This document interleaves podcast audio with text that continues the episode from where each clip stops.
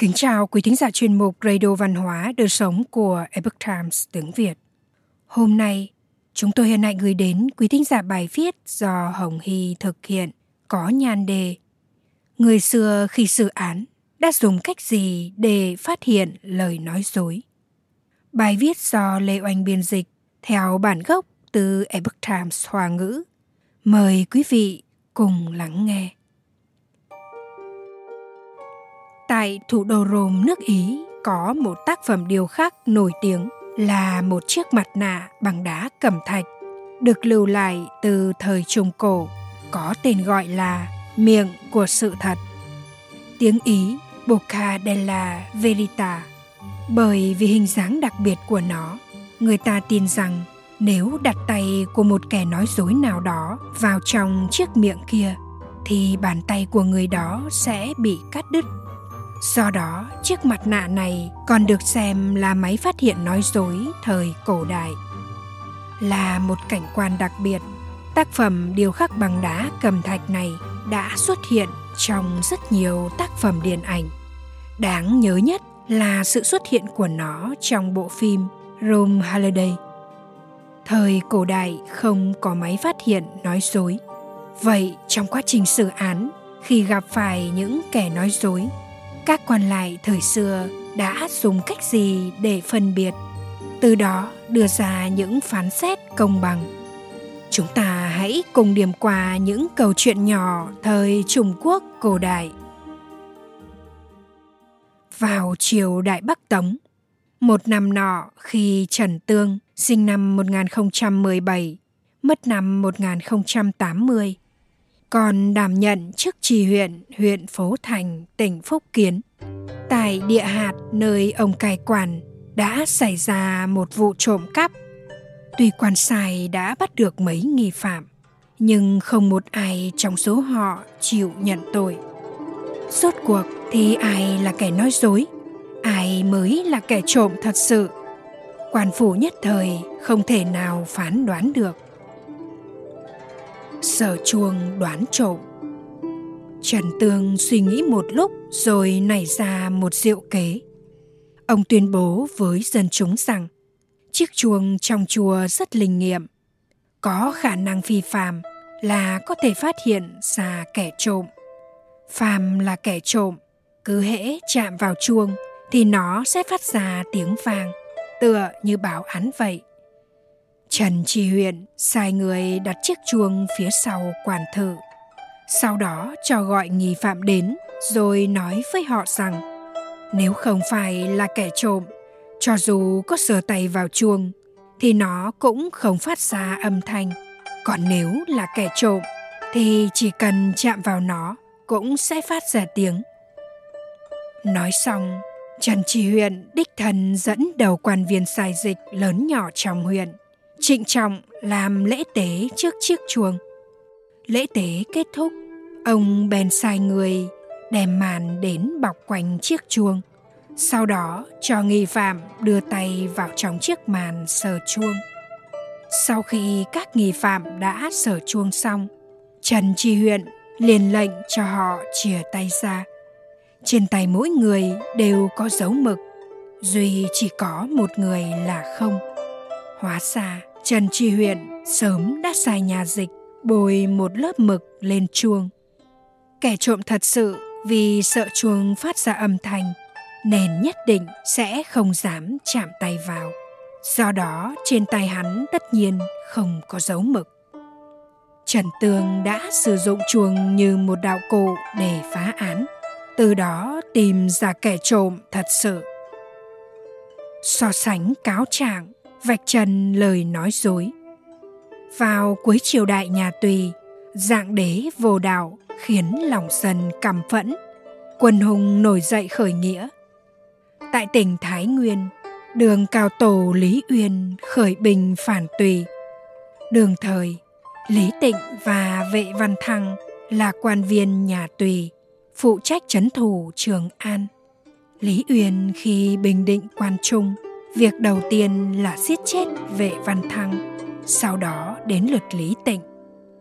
Lý Tịnh nghiêm nghị nói, Lý Uyên, Ngài hao tổn thời gian và sức lực, huy động lực lượng bình định quan trung chỉ vì để báo từ thù sao.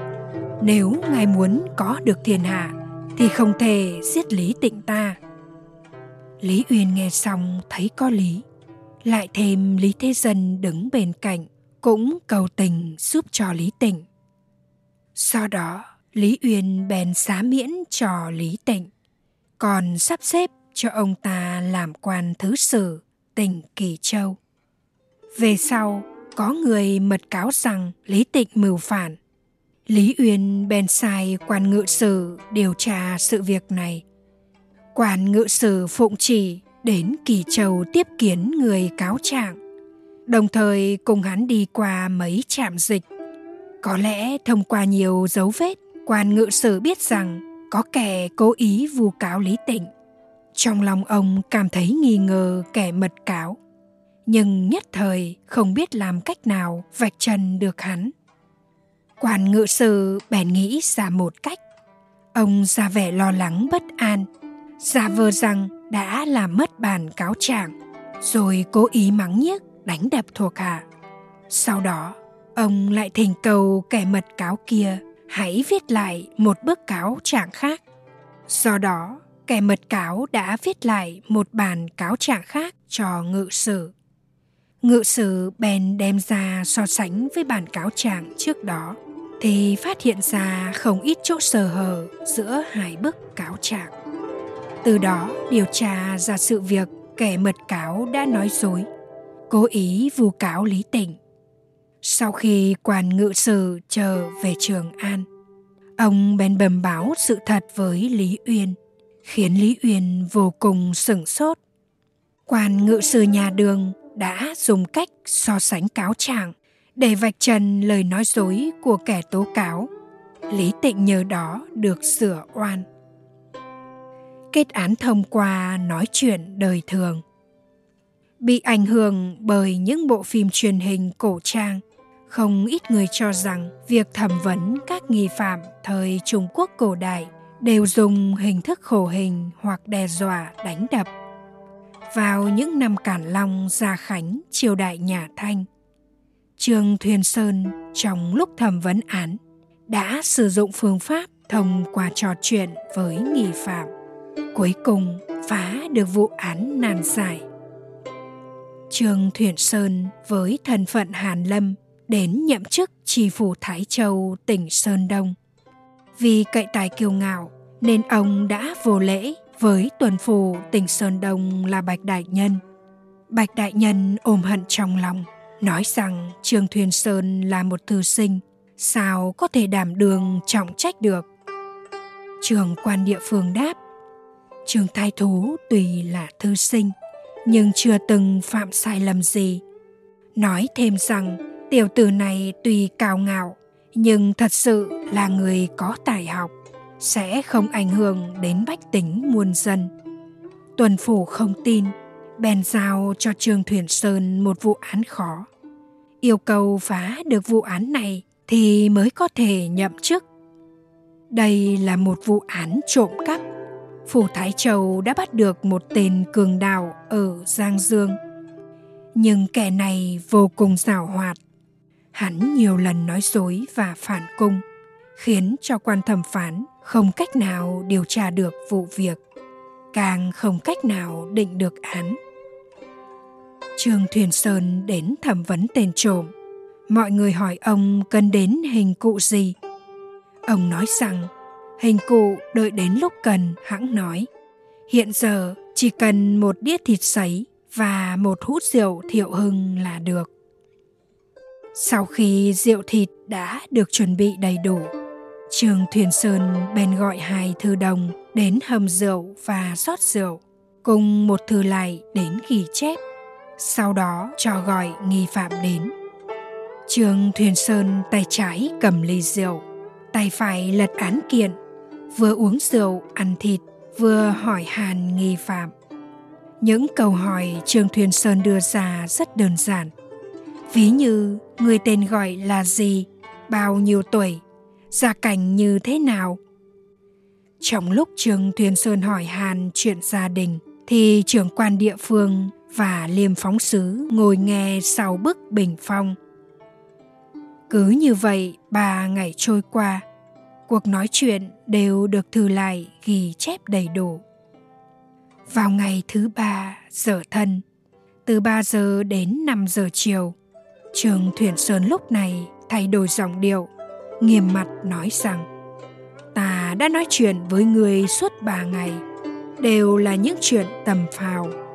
Nhưng câu trả lời của người trong suốt ba ngày hôm nay đều là trước sau bất nhất. Chuyện nhỏ mà còn lật lọng cháo trở thì huống gì là vụ án. Ông nhắc nhở nghi phạm, nếu có thể đưa ra lời khai đúng sự thật thì không thẹn là bậc hảo hán. Nếu vẫn tiếp tục ăn nói hàm hồ, ngụy tạo bằng chứng thì có thể xử chết cũng vậy thôi. Kẻ trộm ngay lập tức dập đầu xin thả tội, đồng ý khai ra sự thật hứa sẽ không phản cùng nữa một vụ án khó đã được kết thúc như vậy Câu chuyện trên được tham khảo từ Tống Sử quyền 321, Đại đường Tần Ngữ quyền 6, Thành bại loại sao quyền 26. Quý thính giả thân mến, chuyên mục Radio Văn hóa Đời Sống của Epoch Times tiếng Việt đến đây là hết. Để đọc các bài viết khác của chúng tôi, quý vị có thể truy cập vào trang web epochtimesviet.com. Cảm ơn quý vị đã lắng nghe, quan tâm và đăng ký kênh. Chào tạm biệt và hẹn gặp lại quý vị trong chương trình lần sau. Kính chúc mọi điều bình an và tốt lành đến quý vị cùng người thân.